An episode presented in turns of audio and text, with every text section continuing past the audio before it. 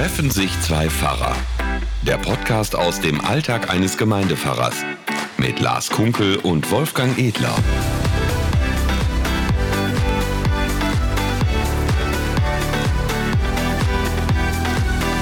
Herzlich willkommen zu unserem Podcast Treffen sich zwei Pfarrer. Mein Name ist Lars Kunkel aus der Kirchengemeinde Bad Oeynhausen-Altstadt. Ja, mein Name ist Wolfgang Edler aus Eidinghausen-Dehme, ein bisschen nördlicher. Wir sagen das immer so, habe ich schon oft gedacht, in Norden und Süden, als ob da zwischen Hunderte von Kilometern liegen, aber... Früher war das ja so. Früher war das so. So, vor 2 Jahren noch. Vor 2 Jahren? Ach ja, richtig, da gab es ja noch die Schnellstraße da, genau. Die meistens Staustraße war, die Mindener Straße. Die war sogar Thema bei so einer Satire-Sendung. Ja, ne? Extra 3, ne? Extra 3, ne? Sich ein bisschen lustig gemacht über die Kurstadt Bad Oeynhausen. Und dass da seit 40 Jahren da so eine Straße gebaut werden sollte. Die letzten Ampeln zwischen Rotterdam und Polen, hat man, glaube ich, gesagt, ne? Ja, genau. Ja, und da war das ja wirklich so, dass also die Altstadt und Eidinghausen-Dehme quasi durch einen Fluss, nämlich einen Verkehrsfluss, getrennt waren und nicht nur durch die Werra. Ja, aber vielleicht auch mit dem Herzen ja schon verbunden, man weiß es ja nicht. Kann ich gar nicht genau sagen. Genau.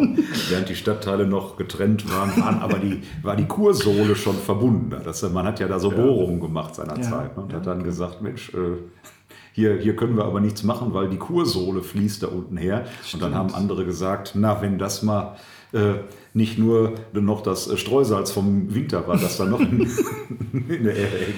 Jawohl, ein bisschen was ist da, glaube ich, drin. Wir wollten mal für unsere Kirche so eine Heizung machen, weißt du, wo man so aus der tiefen Wärme feststellt, wie heißt das überhaupt? Also wo man so ein Loch in die Erde bohrt und dann so einen Wärmetauscher hat. Und das fanden wir eigentlich ganz cool, weil das ja schön warm ist unten in Bad Oeynhausen, aber das durften wir nicht. Bohrungen sind nicht erlaubt. Vielleicht hätten wir sonst einen neuen... Zapft ihr das Kurwasser ab, die Sohle. Einen neuen Jordanspudel gemacht. Genau. Das Wasser steht in der Kirche 2 Meter hoch. Ja. Genau. Hast du Pfingsten gut überstanden? Ja, habe ich. Also... wir haben Gottesdienst gefeiert. Der Besuch war eher überschaubar, um es mal ganz vorsichtig auszudrücken. Ich war schon ein bisschen enttäuscht, also meine Kollegin auch. Wir haben ja 2 Gottesdienste und da hat man schon gemerkt, dass zum einen, glaube ich, die Gewohnheit des Sonntags, gehen wir zum Gottesdienst, noch nicht wieder greift, dass zum anderen wohl auch Leute Angst haben. Also ich weiß nicht, ob das Angst jetzt das richtige Wort ist, aber das sagen ja jetzt im Moment viele, die Veranstaltungen und Kurse und sowas machen. Man merkt, die Leute sind zurückhaltend. Also manche möchten sich vielleicht nicht unnötigen Risiken aussetzen und manche möchten vielleicht nicht einfach irgendwie einen Schritt zu viel gemacht haben. Andere haben vielleicht wirklich Angst. Also gerade in der Kirche findet man ja nun zwischendurch auch die einen oder anderen Risikogruppenvertreter. Und manche haben einfach Schwierigkeiten mit der langen Zeit mit dem Mundschutz. Ne? Genau, ich glaube, das ist wirklich ein Problem. Also ich habe jetzt manchmal so eine Einwegmaske, die finde ich nämlich eigentlich ganz praktisch, da kriegt man auch mal gut Luft runter. Aber bei diesen Masken merkt man, wie feucht die dann werden und dann wird das Atmen schwerer und so. Und ich glaube, dass das wirklich anstrengend ist. Und manchmal habe ich gedacht, vielleicht bei uns, wir machen das ja derzeit noch ohne Anmeldung, dass Leute vielleicht denken, vielleicht kriege ich keinen Platz oder so und dann stehe ich da draußen, habe ich mir sonst auf den Weg gemacht. Aber man kann sagen, ich glaube, das können wir beide sagen, also wer noch mal Lust hat, in den Gottesdienst zu kommen, kann es ruhig mal probieren. Also ich glaube, da sind noch ein paar Plätze im Moment frei. Wobei bei uns im Moment das schon wieder knapp wird dadurch, ich weiß nicht, hast du auch viele Beerdigungen in der Zeit des Shutdowns gehabt? Also bei uns ist es jetzt so, dass wir natürlich auch die Verstorbenen für die Angehörigen jetzt im Gottesdienst alle noch nachträglich abkündigen wollen und auch müssen. Und dann möchten die auch kommen. Und da haben wir schon wieder gesagt, da müssen wir schon wieder reglementieren, weil sonst die Angehörigen nicht mehr alle reinkommen. Ja, das stimmt. Das ist bei uns teilweise auch so. Allerdings habe ich den Eindruck, dass nicht immer die Menschen kommen dann nochmal, wenn man das so sagt. Also das ist sehr unterschiedlich bei uns. Ich habe die jetzt tatsächlich alle einmal angerufen und habe die Situation nochmal so ein bisschen erklärt, nochmal gefragt, wie es ihnen jetzt geht und so und dann angeboten, wenn sie möchten, können sie in den nächsten Wochen, sie könnten auch selber sagen, an welchem Sonntag, damit man das so ein bisschen verteilen kann. Ja. Und da waren auch wirklich welche bei, die sagten, Ich würde gerne kommen. Also wer jetzt auch nicht so, weiß, das sind ganz treue Seelen. Also ich würde wirklich gerne kommen und es liegt mir auch am Herzen. Aber ich möchte nicht. Also jetzt wegen der Situation. Ich möchte im Moment nicht irgendwo hingehen. Ich bleibe lieber zu Hause. Kann man wirklich auch verstehen. Ich meine, es gibt ja wahrscheinlich bald Änderungen. Kann sein, dass man dann ohne Maske am Platz sitzen wird. Dann ist es schon mal wieder ein bisschen angenehmer. Allerdings, die Abstandsregeln gelten ja weiter. Ich habe mir schon manchmal gedacht, können wir so Scherze, dass man so Platzkarten irgendwie verteilt? Ja. Oder wie wird das dann bloß Weihnachten? Nee, da kommst du nicht rein. Dann müssen wir irgendwie, weiß ich nicht, 30 Gottesdienste feiern. Ja, vielleicht. Wäre auch mal schön. Ich weiß nicht, wie der Pastor dann am Ende aussieht. Der muss dann ganz nach alttestamentlichem Vorbild von beiden Seiten gestützt werden. Da gibt es doch so eine Geschichte wieder. Einer irgendwie, es hieß dann irgendwie, solange er die Arme hochhielt, war die eigene Seite im Vorteil und wenn er die Arme sinken ließ, dann kam die andere Seite irgendwie zum Vorteil und dann musste man irgendwann zwei Leute abstellen, die ihm die Arme hochgehalten haben. Ich weiß nicht mehr, wer das war. Ich komme nicht drauf. Das weißt du bestimmt. Nee, also in Bibelkunde war ich so schlecht. Also ich war so schlecht in Bibelkunde. Wir müssen ja immer, das ist ja ein Teil des Examens, dass man, hat ja verschiedene Fächer, in denen man geprüft wird und Bibelkunde ist halt ein Teil davon, wo man dann ja den Aufbau der ganzen Bücher lernt, die Kapitel und alles. Und dann hatte ich irgendwie die Frage, wo kommt Schnee in der Bibel vor? Und ich so, keine Ahnung. Und da gibt es so eine Stelle, er zog seine Hand aus seinem Mantel hervor und sie war weiß wie Schnee.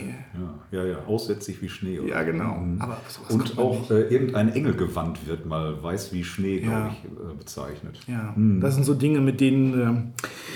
Da war ich nicht so gut. Da gab es ja diese ganzen Geschichten, mit denen man dann immer drohte. Ne? Diese Frage, dass dann gefragt wurde, was träumte Josef Dickgedrucktes in der Bibel? Und die richtige Antwort war, welchen Josef meinen Sie? Es gibt ja mehrere, die was träumen. Das stimmt. Oh Mann. Ja, und wenn Sie zu Hause die Antworten wissen, können Sie uns das schon mal schreiben. Dann sind wir schon mal ganz gespannt. Sag mal, sitzen wir die Leute jetzt eigentlich? Wenn ihr zu Hause...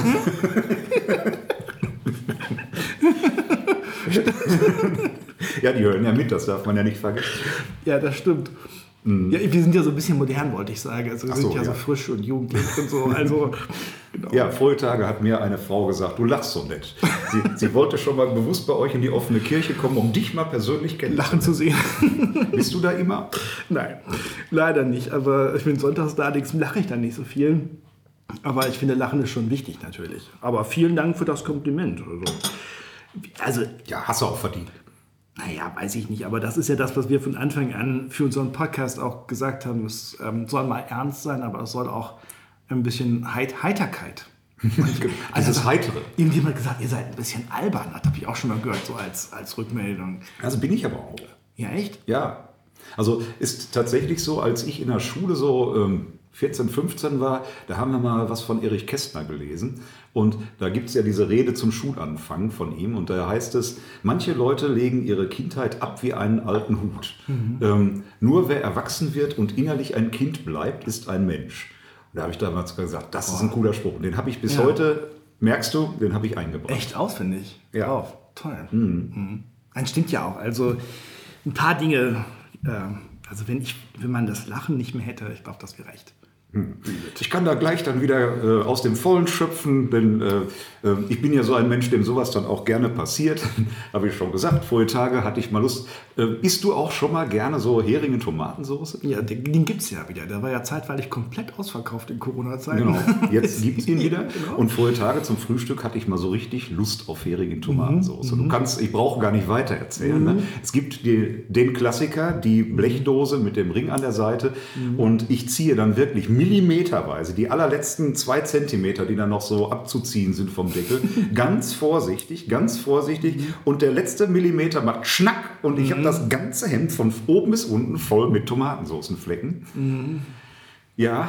Das ist nicht so schön. Nee, da fällt es dann einem selber doch schwer, das Ganze mit einem Scherzwort zu übergehen. Ne? Das sieht jedenfalls nicht gut aus, das riecht auch nicht so gut. Nee. Ich war auch ganz allein im Haus und wusste gar nicht, was man gegen Tomatenflecken auf dem Hemd macht, bevor die Frau nach Hause kommt. Also ich mache das manchmal so, jetzt, ich rede über ein Thema jetzt hier.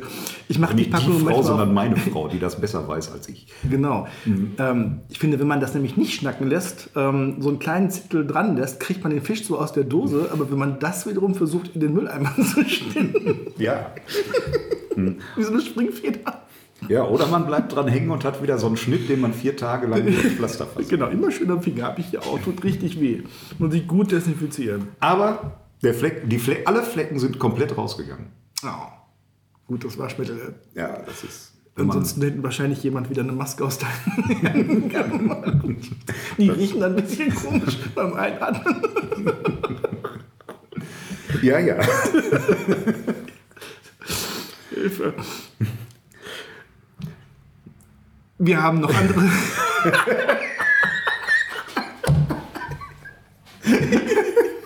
Das darf doch nicht wahr sein. Also das Pfingstwunder hat sich gerade ereignet. Nein. Also wir haben noch andere Feste, auf die wir zu sprechen kommen. Das ist was mit dem Namen Trinitatis. Sollen wir nochmal von vorne anfangen? Weiß ich nicht. Nein, also Trinitatis. Das können wir ja alles rausschneiden. Ja, oder auch nicht, ist egal. Ja, ja, genau. Ja, genau. Ja, nach Pfingsten kommt Trinitatis. Da kommt Trinitatis, genau. Aller guten Dinge sind 3. Sind 3, ja, 3 in 1. Ist so ein Fest, also Pfingsten ist ja schon ein bisschen sperrig vielleicht, aber Trinitatis ist noch sperriger. Erstmal das Wort, so Trinitatis. Es gibt ja Millionen von Sonntagen nach Trinitatis auch noch, aber ich konnte lange nichts damit anfangen. Also das geht ja um Vater, Sohn und Heiliger Geist. 3 in 1. Genau. Ich habe ja behauptet vor ein paar Podcasts, irgendwie, ich glaube, es ging um Himmelfahrt oder so, ne, dass ich dann sagte, ja, und für mich Trinitatis wird der Sack dann zugebunden. Mhm. Da haben wir dann Gott Vater, Gott Sohn, Gott Heiliger Geist, alles im Kirchenjahr als Thema gehabt und da wird dann sozusagen nochmal einmal die Gesamtschau gegeben. Und danach kommt ja dieser zweite Teil des Kirchenjahres, wie du sagst, mit diesen vielen Sonntagen, die alle nur den fantasievollen Namen so und so vielter Sonntag nach Trinitatis haben. Kirchliche Farbe grün. Ja, genau. Und grün ist die Hoffnung. Mhm. Und auch das Symbol der Kirche, glaube ich. Ne? So dieses Wachsen, denke ich mir so. Aber trotzdem ist es ja immer, also viele Menschen sagen ja, wie kann das sein? Ihr habt doch eigentlich einen Gott. Und Monotheismus, also die Ein-Gott-Religion, ist doch das, was das Christentum ausmacht. Und dann wird ja immer so gesagt, oder habt ihr 3 Götter irgendwie, Vater, Sohn und Heiliger Geist. Das ist, wenn man das durchdenkt, ich kann mich erinnern, damals so im Studium, wenn man sich viel mit solchen Fragen ja beschäftigt hat, am Ende merkt man, so richtig durchdringen kann man das nicht. Also auch irgendwie Theologen, glaube ich, können es nicht ganz durchdringen. Man kann das Phänomen nur beschreiben. Mhm. Ja, man kann verschiedene Bilder dafür finden. Also wir haben ja zum Beispiel dieses Mikrofon hier auf dem Tisch stehen, das, wie ihr ja alle zu Hause sehen könnt. Das steht auf einem Dreibein. Also, stimmt, ja. Und ein Dreibein ist für mich schon seit ganz vielen Jahren immer wieder gerne bei Hochzeiten ein Bild in der Predigt. Weil da geht es auch um 3, und deshalb sagt ich auch, gut, aller guten Dinge sind 3, weil ein dreibeiniger Hocker, der kann zwar schief stehen, der kann aber nicht wackeln. Und so sage ich dann immer also nicht immer, aber schon mal bei Trauungen, Sie sind 2 dieser beiden Standbeine jetzt für ihre Zukunft und das dritte Standbein, was der Sache Halt gibt und so, das ist Gott selber. Ne? Und genauso kann man sich vielleicht auch vorstellen, dass Gott selber 3 in 1 ist, weil das, also ist ja so, wenn wir nur von, fange schon wieder an, ne? Was denn? Ja, fange schon wieder an zu dozieren. Erzähl du doch mehr. Ja, also ich denke, es gibt viele Missverständnisse auch, dass man so sagt, ja, es gibt so Gott, den Vater, der hat die Welt erschaffen. Es gibt so Jesus Christus, der hat hier unter uns gelebt und ist auferstanden. Und es gibt den Geist, der so nachgeordnet dann ausgegossen wird. Das gehört ja wirklich alles zusammen. Und so, das ist ja eigentlich eine Sache, die in der Bibel beschrieben wird. Also es kommt ja alles vor. Und da wird ja auch immer wieder gesagt, zum Beispiel... dass Jesus sagt, dass wenn Vater kennt, kennt mich, oder diese Beziehungen hergestellt werden, und trotzdem kann man nicht eine Sache, so ist keine Aufgabenteilung, also jeder hat so seinen Job und die machen das, sondern alles zeigt sich in allem, und in der Bibel ist das überliefert, und ich glaube, das sind eigentlich ja nur, das heißt nur, aber es sind ja, ist ja so eine Hilfskonstruktion eigentlich, die versucht, diese Glaubensaussagen irgendwie so zu beschreiben, dass sie richtig sind, aber eigentlich geht es ja mehr um das, was da passiert, finde ich. Ja, und wenn man eins davon weglassen würde, glaube ich, würde immer was Entscheidendes fehlen. Mhm. Dann, also wenn ich jetzt nur sage, wir glauben doch alle an einen Gott, dann ist das richtig, aber es ist nicht alles. Mhm. Ne? Denn der Schöpfergott oder dieser Gott, der so über uns ist, der hinter allem steht, das ist eben nur ein Teil. Also das ist der nach der christlichen Auffassung dann Mensch wird. Wenn ich nur von Jesus rede, dann ist das so wie so eine Art Guru oder wie so ein guter Lehrer oder so. Wenn ich mir aber bewusst mache, dass Jesus eben nicht nur Mensch, sondern auch wahrer Gott ist und Gottes Sohn ist, dann wird gleichzeitig wieder klar, ich kann das Christentum nicht nur auf Jesus als Mensch, als Vorbild oder Lehrer irgendwie reduzieren. Und diese Begeisterung, die wir letzte Woche ja auch hatten, die ist eben auch nicht alles. Es gibt ja auch so christliche Gruppen oder auch religiöse Gruppen, die dann, sagen wir mal, insbesondere sehr stark so in diesen in diese Begeisterung so ausarten. Also die dann so im Ekstase. Ja, genau, Ekstase, danke. Die dann so ekstatisch werden. Ausrasten. So. Und auch da passiert es dann, glaube ich, auch mal, dass man so ein bisschen Gott den Vater oder Jesus den Sohn vergisst, dann ist Jesus eigentlich eher der König. Und so wird sozusagen durch diese drei Bilder, 3 in 1, für mich immer erst deutlich, an was wir eigentlich wirklich glauben. Genau, und also als ich so angefangen habe, für mich eine Glaubensbeziehung zu entwickeln, da war das bei mir eigentlich so, habe ich immer so an Gott geglaubt, und dann war für Gott für mich immer so Vater, und natürlich hat man als Kind ja so Vorstellungen von so einem weißen Mann und so, diese Rolle Jesu kam ja erst später so für mich dazu, und dann in der Tat durch die ethischen Bezüge, und ich sehe das genauso, wie du es gerade gesagt hast, es ist wichtig, das zu durchdringen, damit Jesus nicht nur ein guter Mensch ist und Gott irgendwie im Himmel ist oder so. Das ist das eine, und das andere, was ich immer spannend fand an der Trinität ist, es heißt ja, dass Gott nicht so ein unbewegliches irgendwas ist, so ein Stein oder so, sondern dass da Dynamik drin liegt, weil sich das ja aufhaltet in verschiedenen Erscheinungsformen und da ja vielleicht so eine Art innerer Dialog auch ist und eine innere Kommunikation. Das heißt ja, dass Gott selbst auf Sozialität basiert eigentlich, also auf etwas, was ein Gegenüber darstellt, in sich schon, und das macht uns Menschen ja auch aus, und das macht so ein Gott eben, finde ich, sehr lebendig, sehr dynamisch, und das ist ja das, was wir auch als Menschen in uns tragen. Das macht ihn ja auch von Anfang an aus. Ne? Ich fand das schon als Kind so cool, wenn man mal so in so einer Kinderbibel das gezeigt kriegt, oder wenn ich dann mal im Kindergottesdienst war, dann wenn dann das mal Thema war, dass die im Alten Testament erzählt wird, wie die anderen Völker so immer ihre Götter hatten. Und dann gibt es ja dann auch dieses Prophetenwort, so, wer ein bisschen mehr Geld hat, der baut sich seinen Gott aus Silber und Gold und Edelstein, und wer weniger Geld hat, der sieht zu, dass er ein Holzstandbild kriegt, das nicht wackelt. Ne?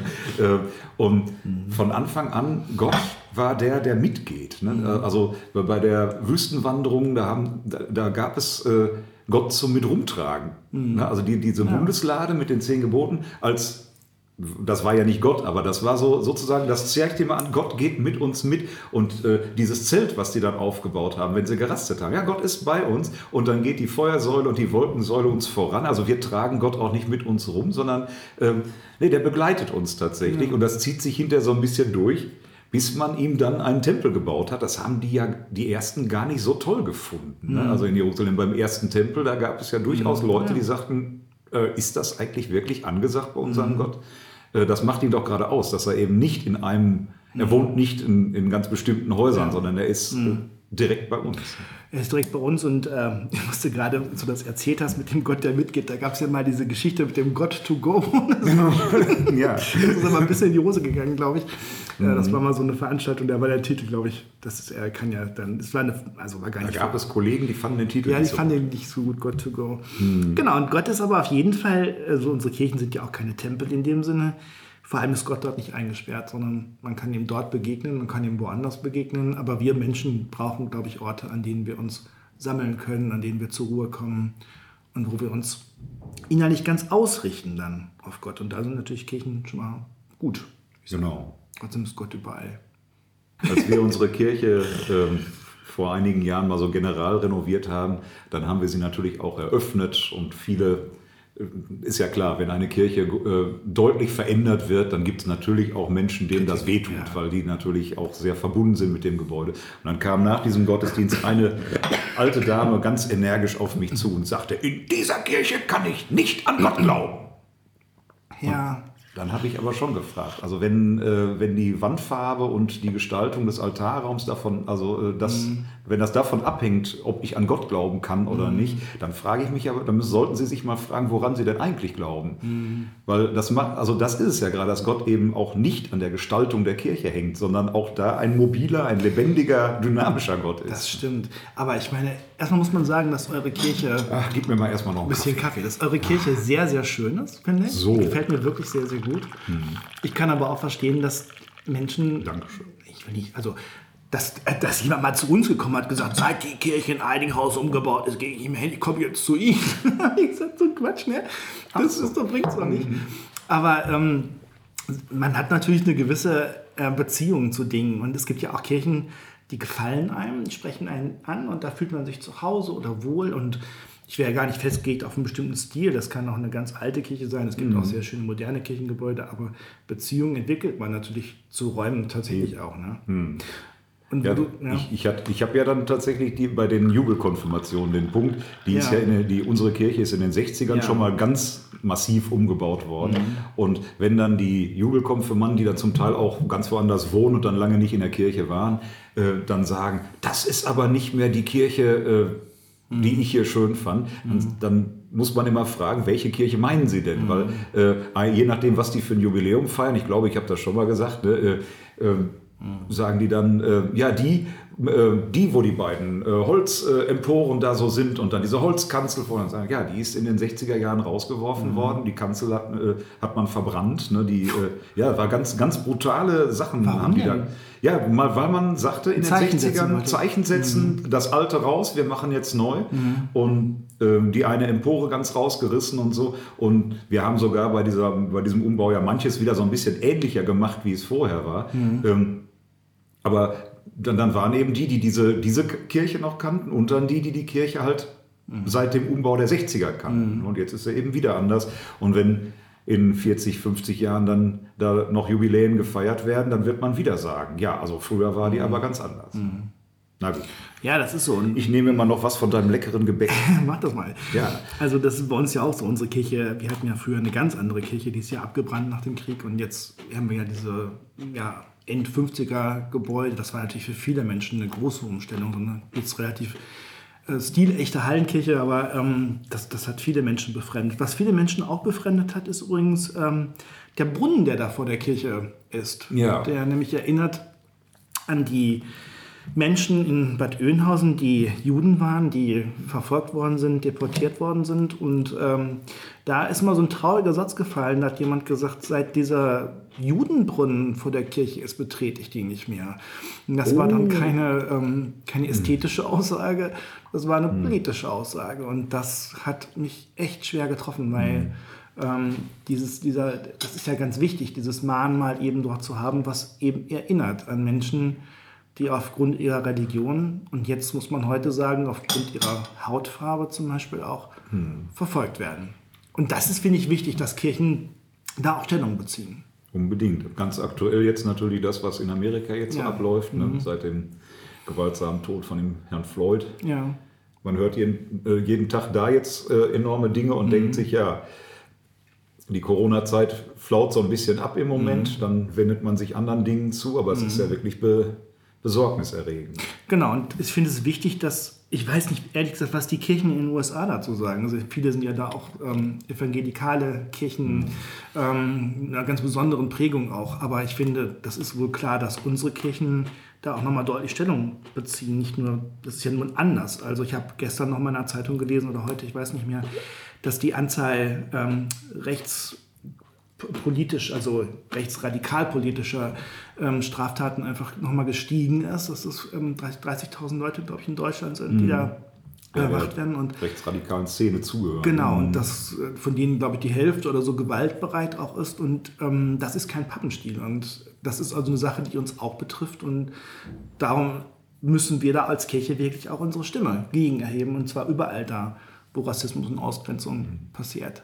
Ja. Das ist unsere Pflicht. Genau. Und wenn ich dann gesehen habe in den Nachrichten, wie dann der amerikanische Präsident mit einer Bibel in der Hand sich vor die Kirche stellt, die dann da auch Schäden davongetragen hatte. Und dann fand ich es auch gut, dass dann die zuständige Kirchenobere da von diesem Bereich dann auch gesagt hat, also wir lassen uns hier aber auch nicht instrumentalisieren. So geht es nicht. Ne? Ja, genau. Und das heißt ja schon was, also sowas gegen diesen Menschen zu sagen. Ja. Hoffentlich nützt es ein bisschen was, ja. Ja. Ja, ich hatte so eine Karikatur jetzt vor den Tagen, wo der Papst sagt, und Gott sprach, und daneben steht eine Figur, die Donald Trump doch sehr ähnlich aussieht, und ruft, was soll ich schon wieder gesagt haben? Und daraufhin hat ein Freund von mir dann geschrieben, es wäre fast lustig, wenn es nicht so nah an der Realität wäre. Ich glaube, das ist auch nochmal ein ganz wichtiger Aspekt, dass man Gott Gott sein lässt und die weltlichen Herrscher und das nicht identifiziert. Genau, und ich finde, da ist Trinitatis tatsächlich ein ganz wichtiger Feiertag, der dann wirklich nochmal deutlich macht, das ist unser Gott. Das macht ihn aus, das sind seine, und das ist er auch nicht. Also Gott ist nicht ein mehr oder weniger blonder, wichtiger amerikanischer Mensch oder ein wichtiger russischer oder ein wichtiger chinesischer oder wer auch immer, sondern Gott ist Gott, Vater, Sohn, Heiliger Geist. Und ich finde, der Clou ist, der Predigtext zum nächsten Sonntag, also jetzt Trinitatis, ist ja tatsächlich der aronitische Segen. Ja. Ne? Also das ist nochmal auch da wieder ganz spannende Geschichte. Dinge sind drei. Ja, genau. Aber das finde ich, das passt ja nochmal ganz gut und rundet das nochmal ab. Ein Text aus dem Alten Testament, ein zentraler Text, den wir nicht vereinnahmen wollen, aber mit dem wir predigen wollen. Also ich muss sagen, ich freue mich auf den Gottesdienst. Wir werden bestimmt wieder schöne Musik haben und das ist einfach schön. Also ich persönlich. Ja. Wir werden auch tolle Musik haben. Also wir werden auch jetzt, wir haben mehrere Solosängerinnen und Solosänger. Also jetzt ein Solosänger, das bin ich selbst. Ja, weil dann reduziert man die Gefahr auch wieder. Ne? Weil ich muss ja da sowieso viel reden und deutlich reden. Dann kann ich ja auch ein Solo singen und ich singe bei uns im Chor ja auch mit. Und insofern und meine Frau und ich sind ja beide in einem Haushalt. Ja, könnt ihr schon mal. Und dann können wir auch nah beieinander stehen. Schön. Und dann, ja, also. Aber wir haben noch zwei andere, die auch was singen werden. Also ich mache da keine Ein-Mann-Show. Ja, ich wünsche dir einen guten Gottesdienst. Das wünsche ich dir auch. Viel Spaß beim Singen und vor allem deiner Gemeinde auch. Und euch allen wünschen wir ansonsten, die uns jetzt zuhören, schönes Wochenende, gute Zeit, bleibt behütet. Alles Gute und dann sagen wir bis bald und bleibt uns gewogen. Ciao. Treffen sich zwei Pfarrer. Der Podcast aus dem Alltag eines Gemeindepfarrers mit Lars Kunkel und Wolfgang Edler.